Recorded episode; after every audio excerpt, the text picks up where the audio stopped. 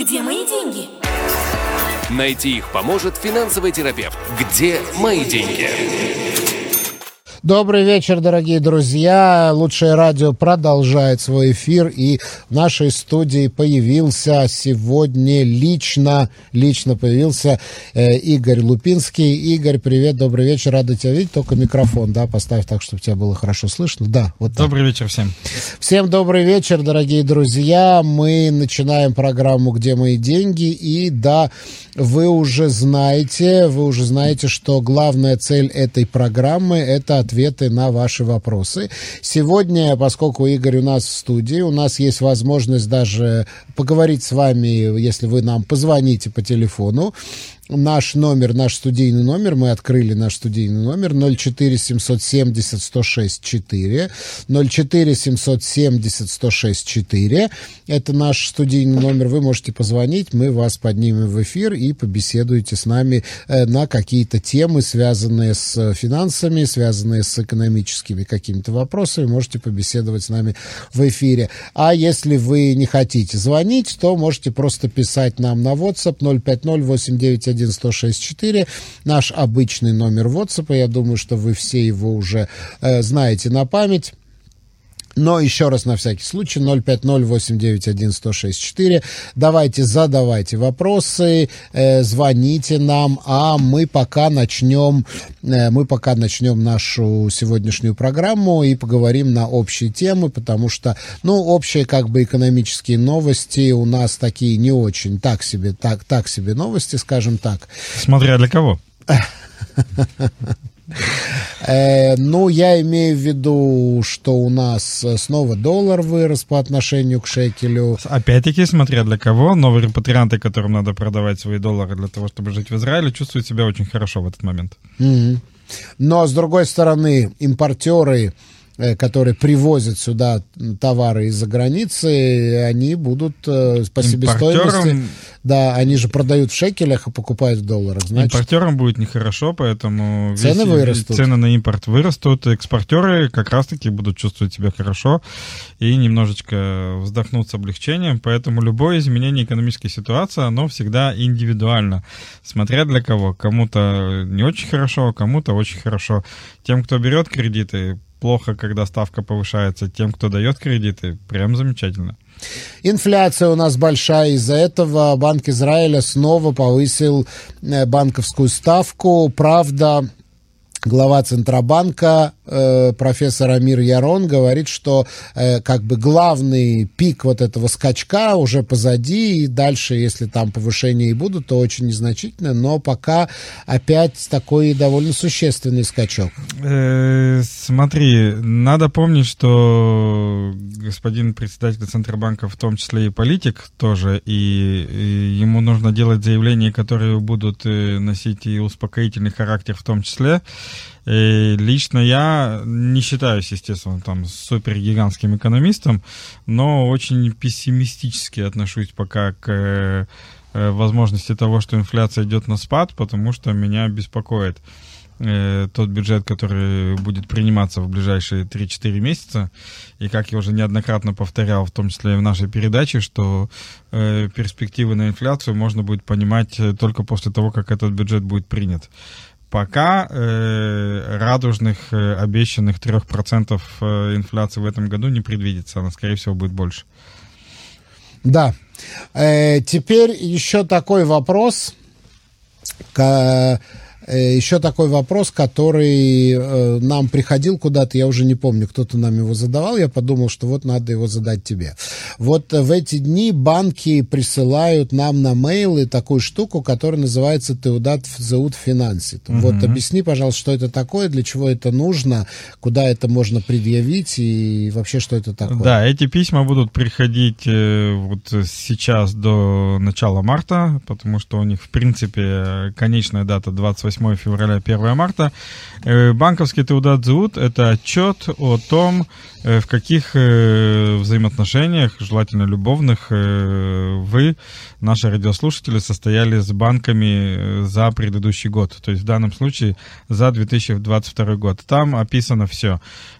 Сколько денег прошло через банковский счет, какие комиссии и за что вы заплатили, сколько вы заплатили за кредитные рамки, если они у вас были, сколько вы заплатили за минус, сколько вы заплатили за кредиты, сколько вы заплатили за, там, дай бог, торговлю ценными бумагами и тому подобное. Все, каждая копеечка, которую вы заплатили банку за 2022 год, указана в этом отчете.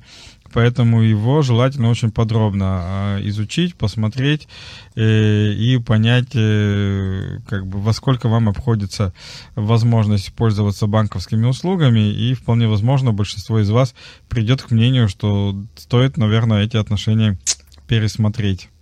Угу. Ага. Вот я просто открыл сейчас... Да, кстати, по поводу этого банковского теудат зеута, да. Гениальное название, конечно. Я ему поражаюсь. Теудат зеут финансит. Все 8 лет, сколько он существует. Финансовая ID, скажем так, да, финансовая ID. Да, это не связано вообще никак. Это для нас, для нашего, просто к нашему сведению, или это куда-то потом можно показать? Нет, это чисто для нас. Это чисто для сведения. В принципе, когда человек переходит из банка в банк, новый банк может попросить, и чаще всего просят, банковский теудат зеут из старого банка, ну, для того, чтобы провести такую оценочку для себя, как можно дороже себя продать в данной ситуации. Ну, потому что раньше, в старые времена, директоры отделений разных банков обычно созванивались. Вот что за клиент, он хочет к нам перейти. Ну, сегодня этого не существует, сегодня... но, опять-таки, слава богу, достаточно документации. То есть, в принципе, два документа, банковский теудат зеут и кредитный рейтинг, специалисту банка расскажут абсолютно все о человеке. А кредитный рейтинг не связан никак с этим теудат зеутом, и он там не указывается. Отдельная история, не связана с банковским теудат зеутом вообще. Кредитный рейтинг отвечает на вопрос, как я выполнял свои обязательства. Это совсем другой документ, совсем другой отчет. Он говорит о том, насколько потенциальный заемщик вообще кредитоспособен и может возвращать те обязательства, которые на себя берет. А банковский теудат зеут, он больше говорит о том, сколько я заплатил банку за те услуги, которые у него покупал. Угу, угу. Да, но с другой стороны, ты имеешь право это не показывать, или ты обязан это показать? Ну, смотри, это как в любой сделке, да, ты приходишь и говоришь, дай мне кредит. Я говорю, предоставь мне свой паспорт. Ты говоришь, я не буду тебе показывать паспорт. Я говорю, ну иди без кредита. Так наш диалог, собственно говоря, и закончится. То есть, когда банк просит определенный вид документов, это те документы, которые необходимы для того, чтобы принять в первую очередь позитивное решение. Как только мы какой-то документ отказываемся предоставить, а имеем, кстати, на это полное право, мы тем самым откладываем позитивное решение больше в сторону негативного. То есть это уже вопрос, с какой целью мы это делаем. Угу, угу. То есть если у всех благие намерения... Так, друзья, пожалуйста, вы меня поздравляете с днем рождения, не спамьте, пожалуйста. Я всем очень благодарен, всем большое спасибо, но вот сейчас я жду от вас вопросов, задавайте лучше вопросы Игорю, а то время уходит, ваше время, кстати, потому что, ну, на самом деле, консультации у Игоря Лупинского, кроме как здесь в эфире, бесплатными не бывают. 900 шекелей в час. Да, поэтому вот воспользуйтесь возможностью, проконсультируйтесь. Есть возможность заработать за час 900 шекелей. 900 шекелей, да. Так что пишите, звоните. Я напоминаю, номер телефона в нашей студии 04-770-1064, номер нашего WhatsApp мессенджера 050-891-1064. Да, давай поговорим с тобой, пока нам задают вопросы, давай мы поговорим с тобой про повышение банковской ставки на 0,5%. Это большой скачок на 0,5%. И... Значит, у нас сегодня, да, 4,25 составляет банковская ставка, 5,75 составляет прайм. Угу. И, как посчитали в Вайнете, на каждые 100 тысяч шекелей ипотеки, привязанной к прайму, мы будем платить на 28 шекелей в месяц больше. Ну вот, насколько это страшно? Если, скажем, у человека там 500 тысяч шекелей, да, с учетом выплаты, да, к прайму, да, да, да, то получается, ну, где-то 140 шекелей. Примерно 400 шекелей в месяц получается. 28, 280.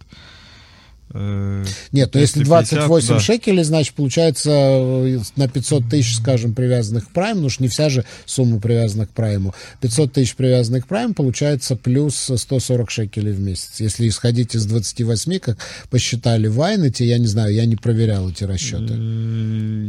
Я бы расчет проверил, но даже если это так, ну, опять-таки, повышение 0,5% годовых, это действительно серьезное повышение, действительно все кредиты в очередной раз подрастут, и те, кто еще в прошлом месяце считал, хух, я вышел в ноль, не вышел, и это то, о чем я говорю уже буквально с прошлого года, что, друзья, нынешний бюджет надо строить с запасом, потому что процесс развития инфляции и процесс борьбы с развитием инфляции не закончились. То есть инфляция будет расти, соответственно, цены будут подниматься, и борьба с инфляцией будет продолжаться, соответственно, кредитная ставка будет подниматься, соответственно, выплаты по кредитам будут расти. Период достаточно непростой, период не короткий. Я думаю, что мы в этом периоде на пару лет как минимум, а может быть и дольше. Опять-таки, потом будет уменьшение определенное или хотя бы заморозка этого процесса. Но подорожание пока еще не остановилось совсем, и, естественно, это болезненно. То есть я получаю, ну, как несколько раз в день сообщения из серии «Игорь, у меня ипотека там 6200 превратилась в 8». Ну да, превратилась в 8. С этим, по большому счету, ничего не поделаешь. Поэтому я всегда говорю, что лучший способ находиться с той стороны, кто дает ипотеки. И именно поэтому 1 марта мы проводим в школе семинар по инвестированию. Так что, друзья, добро пожаловать, если вы еще не все свои деньги потратили на кредиты, и не все ваши деньги лежат просто так на счетах и тают из-за инфляции, и рекомендую прийти и познакомиться с тем, какие инструменты для инвестирования у нас есть. И речь пойдет исключительно о пассивных и безопасных инструментах для инвестирования, для того, чтобы каждому повышению ставки прям радоваться. Вот я вчера порадовался. Повышению банковской, да, ставки. А почему? Почему ты порадовался? У тебя инвестиции, ну, привязаны к прайму? Нет, у меня есть инвестиции, которые связаны с кредитованием. Соответственно, если я до вчерашнего дня заработал в среднем 8% годовых, то теперь это будет 8,5%. Mm-hmm. То есть это зависит от прайма. Угу. Но скажи, пожалуйста, если вдруг кто-то из наших слушателей чувствует, что не справляется с месячными выплатами по машканте, которые стали слишком высокими, соизмеримо с его доходами, вот какие действия, какие бы советы ты дал? Что делать в этой ситуации? Либо продавать квартиру, искать что-то дешевле, либо, может быть, сделать так называемый перерасчет, то есть взять другую машканту, растянуть ее на большее количество лет. Вот что бы ты посоветовал в такой ситуации? Ну, здесь есть несколько опций. Шаг номер 1, он универсален абсолютно для всех. Взять ручку, тетрадку и калькулятор. Так. Сесть и сделать домашнюю работу и реально составить собственный бюджет, причем максимально честно, потому что я очень люблю, когда ко мне приходят с бюджетами. Во-первых, когда вы составляете... Показушными, да? Ну да, я сейчас объясню. Во-первых, когда вы составляете собственный бюджет и записываете свои расходы, у вас в графах не может быть круглых чисел. Mm. Ну, не бывает такого, чтобы вы закончили месяц, и вот на еду ушло ровно 3000, там, на квартиру, может быть, ровно 5, если вы тогда договорились. Ну, ты же понимаешь, что это так... Нет, это так, как устроен человек. Упрощать, округлять, обобщать нет. Если мы хотим работать с деньгами по-человечески, то числа должны быть реальными. Если это 587.15 огород, то это 587.15 огород. Подожди, но это ты просто за один конкретный месяц, потому что, например, счет за электричество, он может меняться каждый месяц. Понятно, я говорю в принципе, что когда мы составляем бюджеты, когда мы прописываем свои расходы, как минимум надо начать с честности и не пытаться округлять числа в те или иные стороны. То есть доход — это сколько тебе зашло в банк? Чтобы это было удобно, да.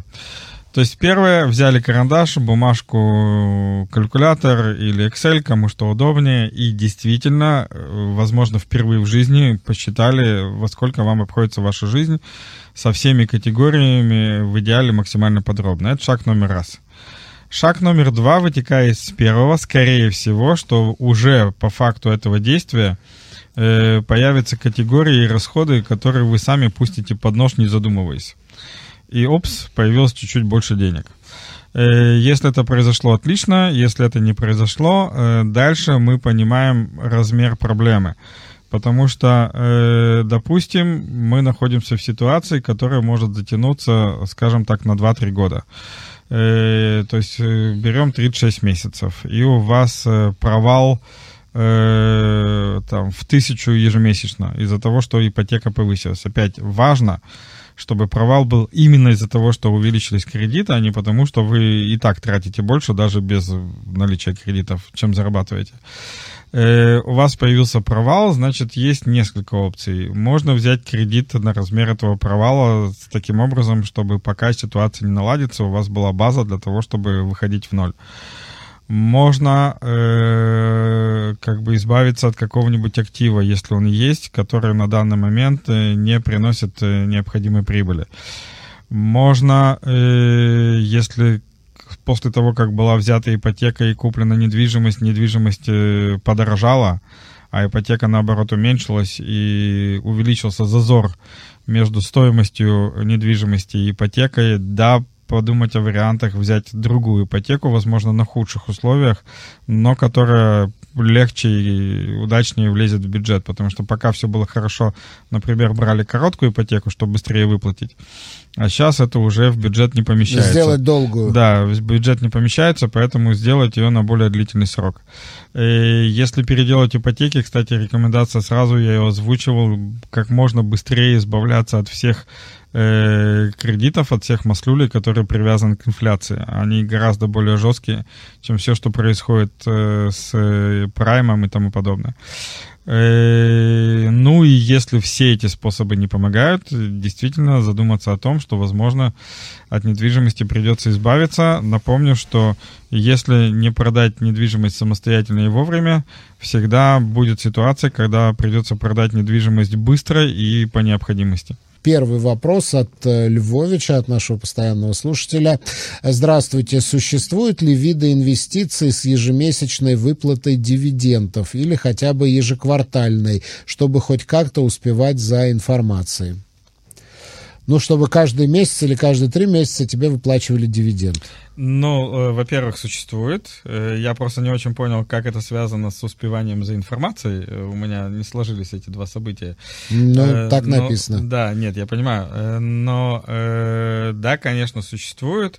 И как раз-таки 1 марта я буду говорить, что вот один из инструментов, о котором я буду рассказывать, его удобство в том, что можно получать доходы сразу же автоматически каждый месяц. Поэтому это очень удобный инструмент для ситуации рантье, то, что на иврите называется анона, когда у меня существует капитал, который капает мне ежемесячно какую-то денежку. Поэтому да, такое существует, конечно. Угу. Ну, это надо просто проверить устав на каждой акции, которую ты покупаешь, или что? Нет, в данном случае не речь не о фондовом рынке. А как есть найти? А, это не фондовый? Это не фондовый рынок. Фондовый. Это речь идет о кредитовании. В фондовом рынке инструмент, чтобы это было что-то регулярно, такого практически не существует, потому что даже если мы говорим про компании, которые платят дивиденды, каждая выплата дивидендов — это заседание совета акционеров, и могут да, могут нет. То есть устав — это очень удобная штука. Хочу — пишу, хочу — переписываю. Поэтому есть и иностранные компании, в том числе израильские компании, которые, в принципе, реально раз в квартал выплачивают какие-то дивиденды, но ситуация всегда может поменяться. Любой кризис, любая какая-то непонятная история, любые видоизменения внутри компании, они могут решить: нет, вот сегодня платить не будем. А так, в принципе, существуют и дивидендные акции тоже, но фондовый рынок, с моей точки зрения, он больше для увеличения капитала. А вот выплата процентов, то есть ситуация рантье, когда у меня есть капитал, который приносит мне определенный деньги постоянно, ежемесячно, ежеквартально и так далее, это обычно кредитная или депозитная история. Угу. Кредитная или депозитная история. Да, кстати, у нас есть еще вопросы, но я хочу вставить, да, потому что я потом забуду. Состоялось заседание комиссии Кнессета по алие и абсорбции, сейчас называется, по репатриации, интеграции и диаспоре, где обсуждался вопрос, что новые репатрианты из России и Украины не могут перевести свои деньги в Израиль, потому что банки перестраховываются. Значит, что сообщается в коммуникате? На это заседание пригласили Мифакеха, то есть инспектора банков по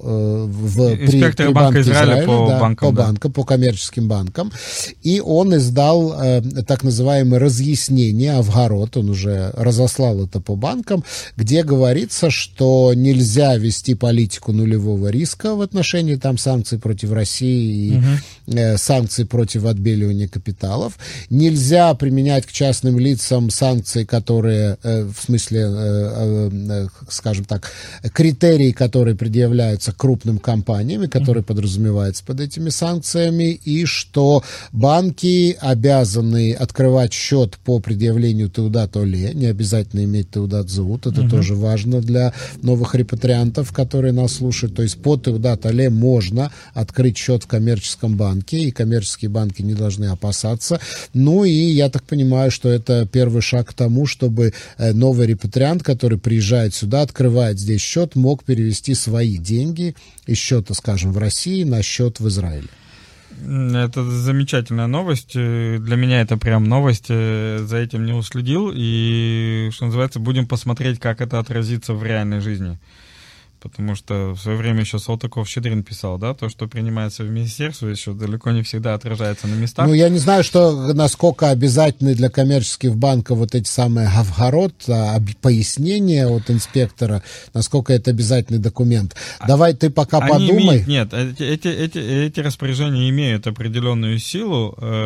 Опять-таки, надо не забывать, и я это говорю постоянно, что когда мы говорим об израильских банках, банк в данном случае это то отделение, с которым конкретно я общаюсь, и условно, если я руководитель отделения, который не хочет связываться с этими историями, меня можно очень долго пытаться заставлять, я буду предпринимать все усилия, Игорь, для того, чтобы клиенту не допустить это сделать. Леха пишет, в какие сроки выравнивается BDI и как можно ускорить этот процесс, в скобках закрыть деньги на счету, для того, чтобы выровнять BDI. Не поможет никак закрыть деньги для счету вообще. Скажем так, мне неизвестен какой-то волшебный алгоритм, который бы исправлял BDI. Кстати, огромное количество контор, которые предлагают это делать, чаще всего ведут себя недобросовестно, поэтому очень осторожно, поскольку, опять-таки, инструменты исправить правильный BDI, то есть не то, что там какая-то ошибка, а действительно кредитный рейтинг низкий, потому что вы, извините, не очень качественно себя вели с финансами. Единственное, что могу сказать, что у BDI, да, есть некий алгоритм хорошего поведения в течение полугода. То есть, если я полгода хорошо себя вел, система снизит свое негативное отношение к предыдущим проблемам, и так постепенно каждые полгода кредитный рейтинг будет повышаться, пока не придет точка, когда все предыдущие проблемы стерлись, а кредитный рейтинг помнит историю за 3 года, вот, и, собственно говоря, кредитный рейтинг полностью выровнялся. То есть у нас есть, если мы берем 3 года, по большому счету 6 точек, каждый раз, каждые полгода хорошего поведения кредитный рейтинг будет чуть-чуть повышаться. Это абсолютно никак не связано с количеством денег на счету вообще. Речь идет о том, как вы выполняете свои обязательства. Так, Любовь спрашивает. Добрый вечер, объясните попроще, пожалуйста, что такое прайм и мадат, какая между ними разница, спасибо. Ну, я думаю, что не сами понятия, наверное, объяснить, или сами понятия давай тоже. Давай объясним все с самого начала. Мадат равняется инфляция. Это индекс инфляции, который вычисляется на основании статистики, большой базы данных статистики, и вычисляется по определенной формуле. Тебя просили попроще. Итак, инфляция. Это процесс удешевления денег или удорожания товаров. Инфляция проявляется в момент, когда на рынке, это может быть в отдельно взятом рынке, например, конкретно в Израиле или во всем мире, в принципе, количество денег становится слишком много.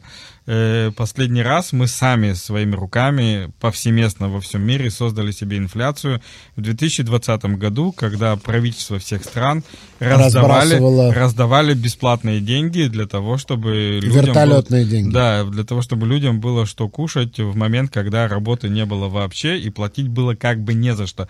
То есть была ситуация, когда товары не производились, а деньги появлялись. И их стало слишком много, и мы сейчас эту инфляцию, собственно говоря, с вами наблюдаем. Поэтому это и есть мадат. Когда какой-либо кредит привязан, когда вообще, что бы то ни было, привязано к инфляции, речь идет о том, что увеличивается размер того, что было привязано к инфляции. То есть, если вы взяли 100 тысяч кредита, именно тело кредита, то есть та сумма, которую вы заняли, когда вы выплачиваете кредит, вы выплачиваете сами эти 100 тысяч и проценты, которые надо платить за то, что вам дали возможность попользоваться этим кредитом. Так вот, когда кредит привязан к инфляции или цамуд мадат, что называется, у вас растет тело кредита. То есть процент как таковой, он не изменился.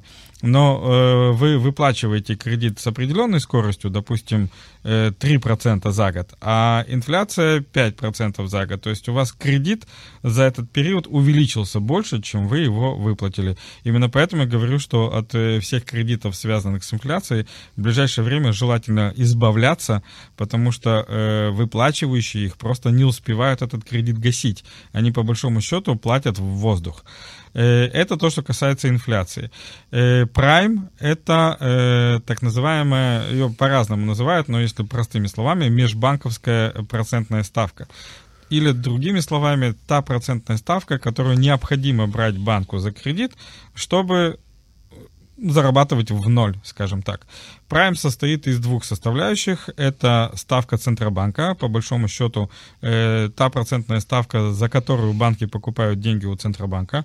На сегодняшний день на 4.25. И некий коэффициент 1,5%, который позволяет банку хоть что-то зарабатывать. То есть это банковская ставка плюс 1,5. Очень плюс, просто. Да. Это постоянная величина. Центробанк публикует... Это, кстати, не постоянная величина. Это тоже договорная величина. Она постоянная, ну, буквально последние лет 8. Ну, она... постоянная в том смысле, что вот Центробанк публикует ставку, значит, и она меняется. К ней прибавляется 1,5, да. Банки лет 8 назад договорились, что это будет 1,5. Если они сейчас передоговорятся на 18, это станет 18. Эта цифра ни от чего абсолютно не зависит. Если наши слушатели заглянут в закон о банках, там написана потрясающая фраза. Каждый банк имеет право устанавливать себе прайм самостоятельно.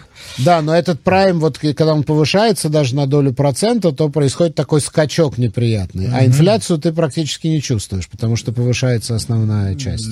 Да. То есть, но прайм не увеличивает основную долю. Прайм резко увеличивает выплаты, зато вы продолжаете выплачивать кредит. Инфляция вроде бы как не увеличивает особо выплаты, зато кредит перестает выплачиваться. Вот это два основных момента. И спасибо большое за вопрос. Да. Идем дальше. Следующий вопрос нам задает Аркадий. Прокомментируйте, пожалуйста, состояние биржи и дайте прогноз на март. С уважением, Аркадий. Люблю подобные вопросы. Состояние биржи очень простое, полнейшая неизвестность. Я бы даже сказал, предпаническое состояние. Из-за судебной реформы? И даже не из-за судебной реформы, а из-за всего, что происходит вокруг судебной реформы. Потому что страна всеми фарами показывает нестабильность сейчас, а нестабильность всегда отпугивает инвесторов. Поэтому... Да, но у нас самый высокий экономический рост среди всех стран ОЭСР. Замечательно, это все красиво и хорошо, но любая нестабильность отпугивает инвестора. И если сейчас почитать рекомендации западных экономистов, различных банков, ведомств и так далее, начались разговорчики из серии там, «Храните деньги в шекелях максимум на полгода», потому что шекель может еще ослабеть и тому подобное, и, возможно, опять, допустим, очередные выборы, а это может повлиять на экономику. Короче, с точки зрения общей ситуации на бирже, предпаническое состояние. Прогноз на март вообще не дам, потому что может быть все что угодно, и ситуация может поменяться буквально на следующей неделе. Поэтому самый верный прогноз на март – любая погода абсолютно. Дальше идем. Так, Якуб задает вопрос. Если один из супругов оставил этот мир, то что происходит с его пенсионным фондом?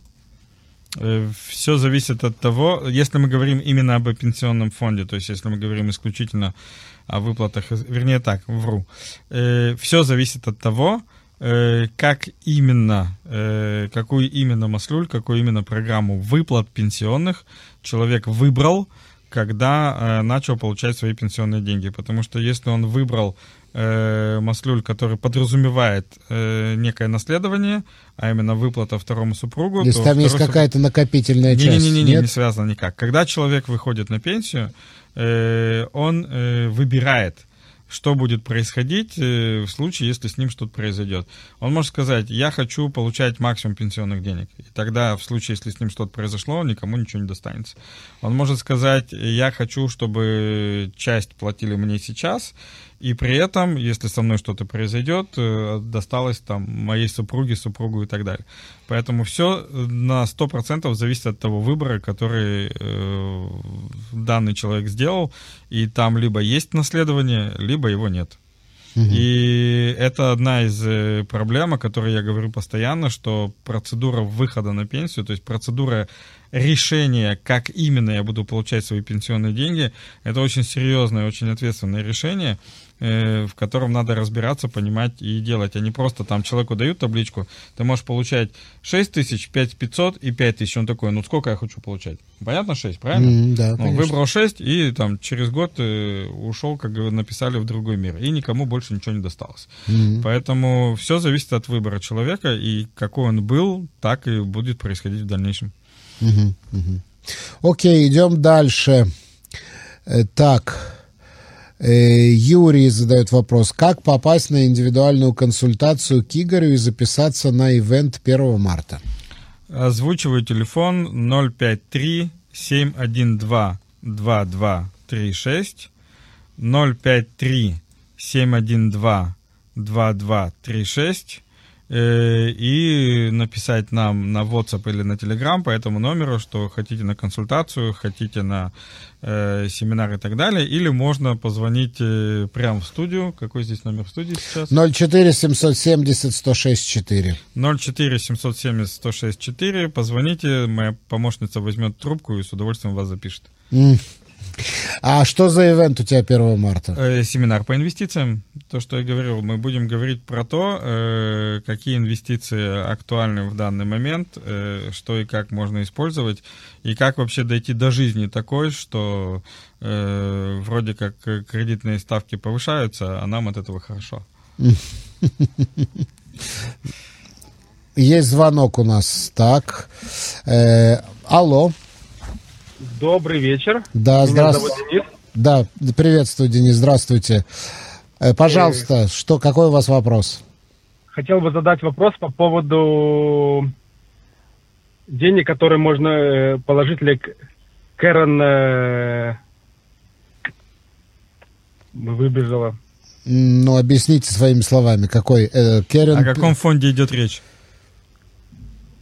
Керен ле ашкаа, вы имеете в виду? Керен ле ашкаа. Керен ле ашкаа. Купат гемель ле ашкаа. Купат гемель ле ашкаа, да. Да, и в чем вопрос, собственно? Берем, кладем. И как бы какие-то условия есть, что-то специфическое, как бы... Сколько нет, можно туда? Ничего специфического нет. Вообще, давайте по пунктам. Пункт номер 1. Есть свободные деньги, инвестируем. Пункт номер 2. Один из опциональных инструментов — это купат гемель ле ашкаа. Это инвестиции в фондовый рынок через управляющие компании, когда вы выбираете уровень риска, то есть вы говорите, окей, я хочу рисковать по максимуму, я хочу рисковать по минимуму, я хочу, чтобы у меня в портфеле были в основном облигации или в основном акции, это выбор ваш. Дальше аналитики компании уже выбирают, каким образом распределить ваши деньги между активами так, чтобы как можно больше заработать и как можно меньше просесть во время кризиса. Вкладывать туда можно абсолютно любую сумму, никаких ограничений нет. Ликвидность, что называется, то есть прийти и взять деньги, условно, тоже можно на следующий день. Но есть же потолок. Секунду. Да, да. Вот, можно прийти и взять деньги, условно, на следующий день. Опять-таки вопрос, имеет ли это смысл. И существует некая льгота. Льгота заключается в том, что если вы будете инвестировать с помощью этого инструмента и весь свой накопленный капитал в определенный момент, что называется, после 60, решите использовать на выплату себе пенсионных выплат, то есть придете и скажете, вот эти деньги я хочу приплюсовать к своим там пенсионным капиталам и с этого жить на пенсии. Тогда вы получите льготу, которая будет заключаться в том, что те деньги, которые этот фонд заработает, не будут облагаться налогом. То есть они будут освобождены от налога в 25%. И есть потолок, то есть потолок той суммы, которая, на которую эта льгота будет распространяться. На сегодняшний день это порядка 72 тысяч шекелей в год. Поэтому это инструмент, в который имеет смысл вкладывать до 72 тысяч и таким образом создавать себе параллельный дополнительный капитал вместе с пенсионным, если, скажем так, автоматическая процедура не позволяет создать достаточный капитал для пенсии. Вот такой инструмент. Денис? Да, спасибо большое за информацию. Тогда другой вопрос. Стоит ли, если есть свободные деньги, стоит ли их отдать на покрытие машканты или стоит лучше вложить в керен ле ашкаот, типа на, как говорится, что будет более выгодно в данной ситуации, в наш момент? Вот здесь вопрос со звездочкой, потому что я уже говорил в наших передачах, был период, когда ответ был однозначен. Инвестировать. А сейчас, да, сейчас ответ неоднозначен, потому что все очень сильно зависит от того, какая именно у вас ипотека, и все очень сильно зависит от того, на какой срок вы готовы и можете инвестировать.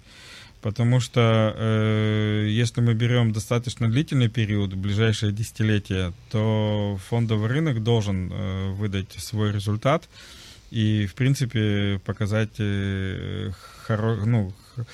хорошие инвестиционные числа. А если вы там условно не тянете ипотеку и там, допустим, очень много привязаны к инфляции, я бы подумал о том, чтобы, возможно, уменьшить именно эту нагрузку. Поэтому здесь уже более индивидуальная история. Денис? Большое спасибо. Да. Если тогда можно еще один вопрос задать? Да, пожалуйста, конечно. Да. Пока вас не скинут с линии другим звонком, можем общаться сколько угодно. Не скинут, пожалуйста, Денис.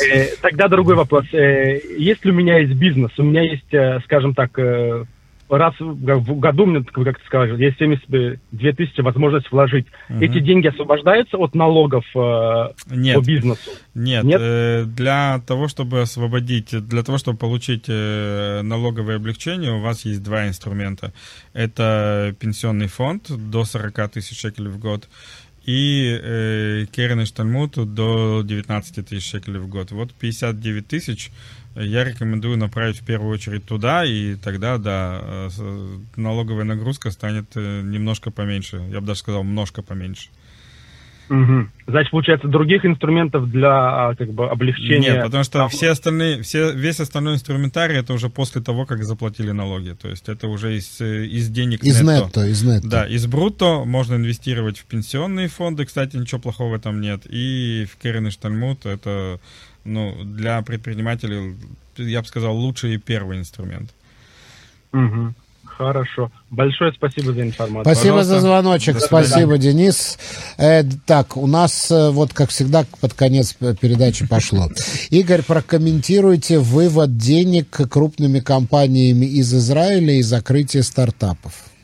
Я не слышал, чтобы они закрывались. Нет, два вопроса в одном. По поводу закрытия стартапов, такое вполне возможно, опять-таки, потому что в связи с инфляцией по всему миру и в связи с нестабильностью на финансовых рынках многие стартапы просто потеряли финансирование и либо замораживаются, либо полностью закрываются. А вывод денег из Израиля связан, в принципе, с тем, что деньги в Израиле хранились в шекелях. Шекель слабеет на данный момент. Плюс, скажем так, опять-таки,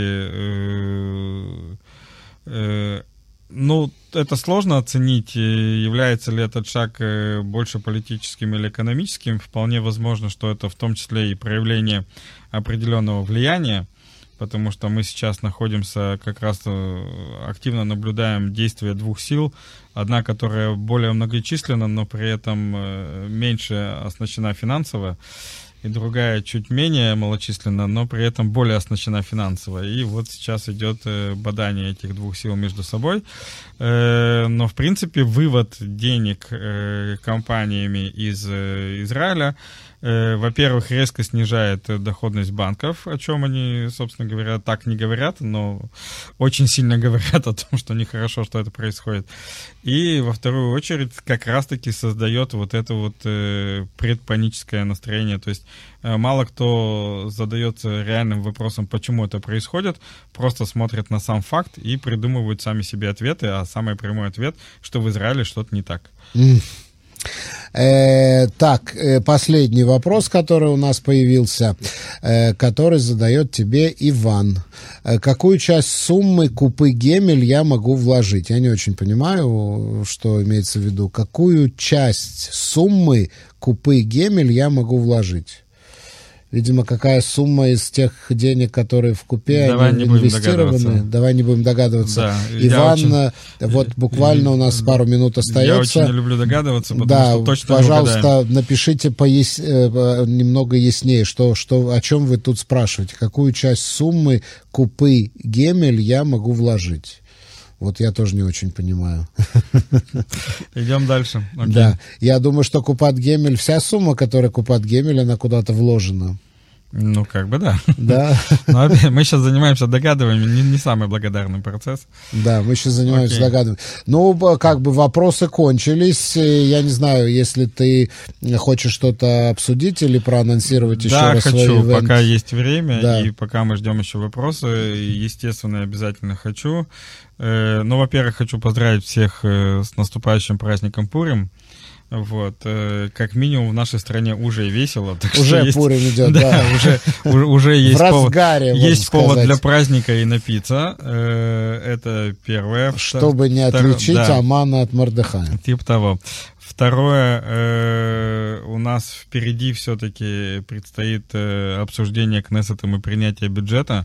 Я сейчас нахожусь как раз в процессе прочитывания тех 282 страниц, которые были выданы обществу для того, чтобы вносить рекомендации. Кстати, для тех, кто не в курсе, одна из прелесть сейчас, без сарказма, нашей страны, это то, что действительно бюджет перед его обсуждением в Кнессете, как и многие другие законы, кстати, выдаются в свободное обсуждение, есть электронный ящик, туда можно писать свои рекомендации, и вы удивитесь, их даже читают.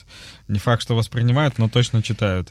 Вот. Там есть очень много интересных моментов, далеко не все к лучшему, например, опять, смотря с какой стороны посмотреть и для кого. Например, есть изменения, которые коснется поголовно абсолютно всех, кто сдает квартиры. То есть до последнего момента, если человек сдавал квартиру по стоимости ниже той, которая была освобождена от налога, на сегодняшний день это порядка 5000 шекелей, то можно было и не отчитываться о наличии этого дохода в принципе. Если бюджет будет принят, то буквально с лета этого года каждый владелец квартиры, который сдает ее в найм, независимо от того, сколько денег он получает, должен будет отчитываться в налоговую о том, что он сдает квартиру в найм и какой доход он получает. И речь не идет о том, что всех сейчас побегут обкладывать налогами, но как минимум эта информация появится, и тут есть некий позитивный момент для тех, кто квартиры снимает. Потому что когда я снимал квартиру, и у меня, допустим, есть ОЭСР, и я могу четверть расходов по квартире взять, то есть представить, что у меня есть офис, и списать с налогов, постоянно задавали вопрос, а что же со съемом, который я плачу? А съем учесть было невозможно, потому что по факту не было ни одного документа, ни одного свидетельства реального, что эта квартира снимается. То есть для того, чтобы мне могли зачесть какой-то расход, где-то должно быть записано, что существует такой доход. А поскольку владелец квартиры об этом не отчитывался, соответственно, дохода нет, соответственно, расхода нет. С той секунды, когда владельцы квартир начнут отчитываться об этих доходах... Давайте квитанцию? Нет, даже без квитанции. Просто они отчитались об этом доходе, то есть в налоговой есть информация, что человек X эти деньги получил, соответственно, я со своей стороны смогу прийти и сказать, вот мой расход, я хочу его зачесть. Поэтому для всех тех, кто живет на съеме и занимается предпринимательством, это в каком-то роде даже позитивный момент. Таких изменений и вещей достаточно много. Я в ближайших передачах озвучу все, что вычитаю интересного из этого черновика. Опять-таки мы знаем, что черновик далеко не всегда доходит до реализации в своем... Не всегда становится чистовиком. Первоначальном виде, да, но определенные изменения придут, и те изменения, которые точно не касаются нашего истеблишмента, будут приняты наверняка. То есть вот эта отчетность гарантированно будет принята. Игорь, все, большое спасибо. Мы прощаемся с тобой на неделю. Где мои деньги? Найти их поможет финансовый терапевт. Где мои деньги?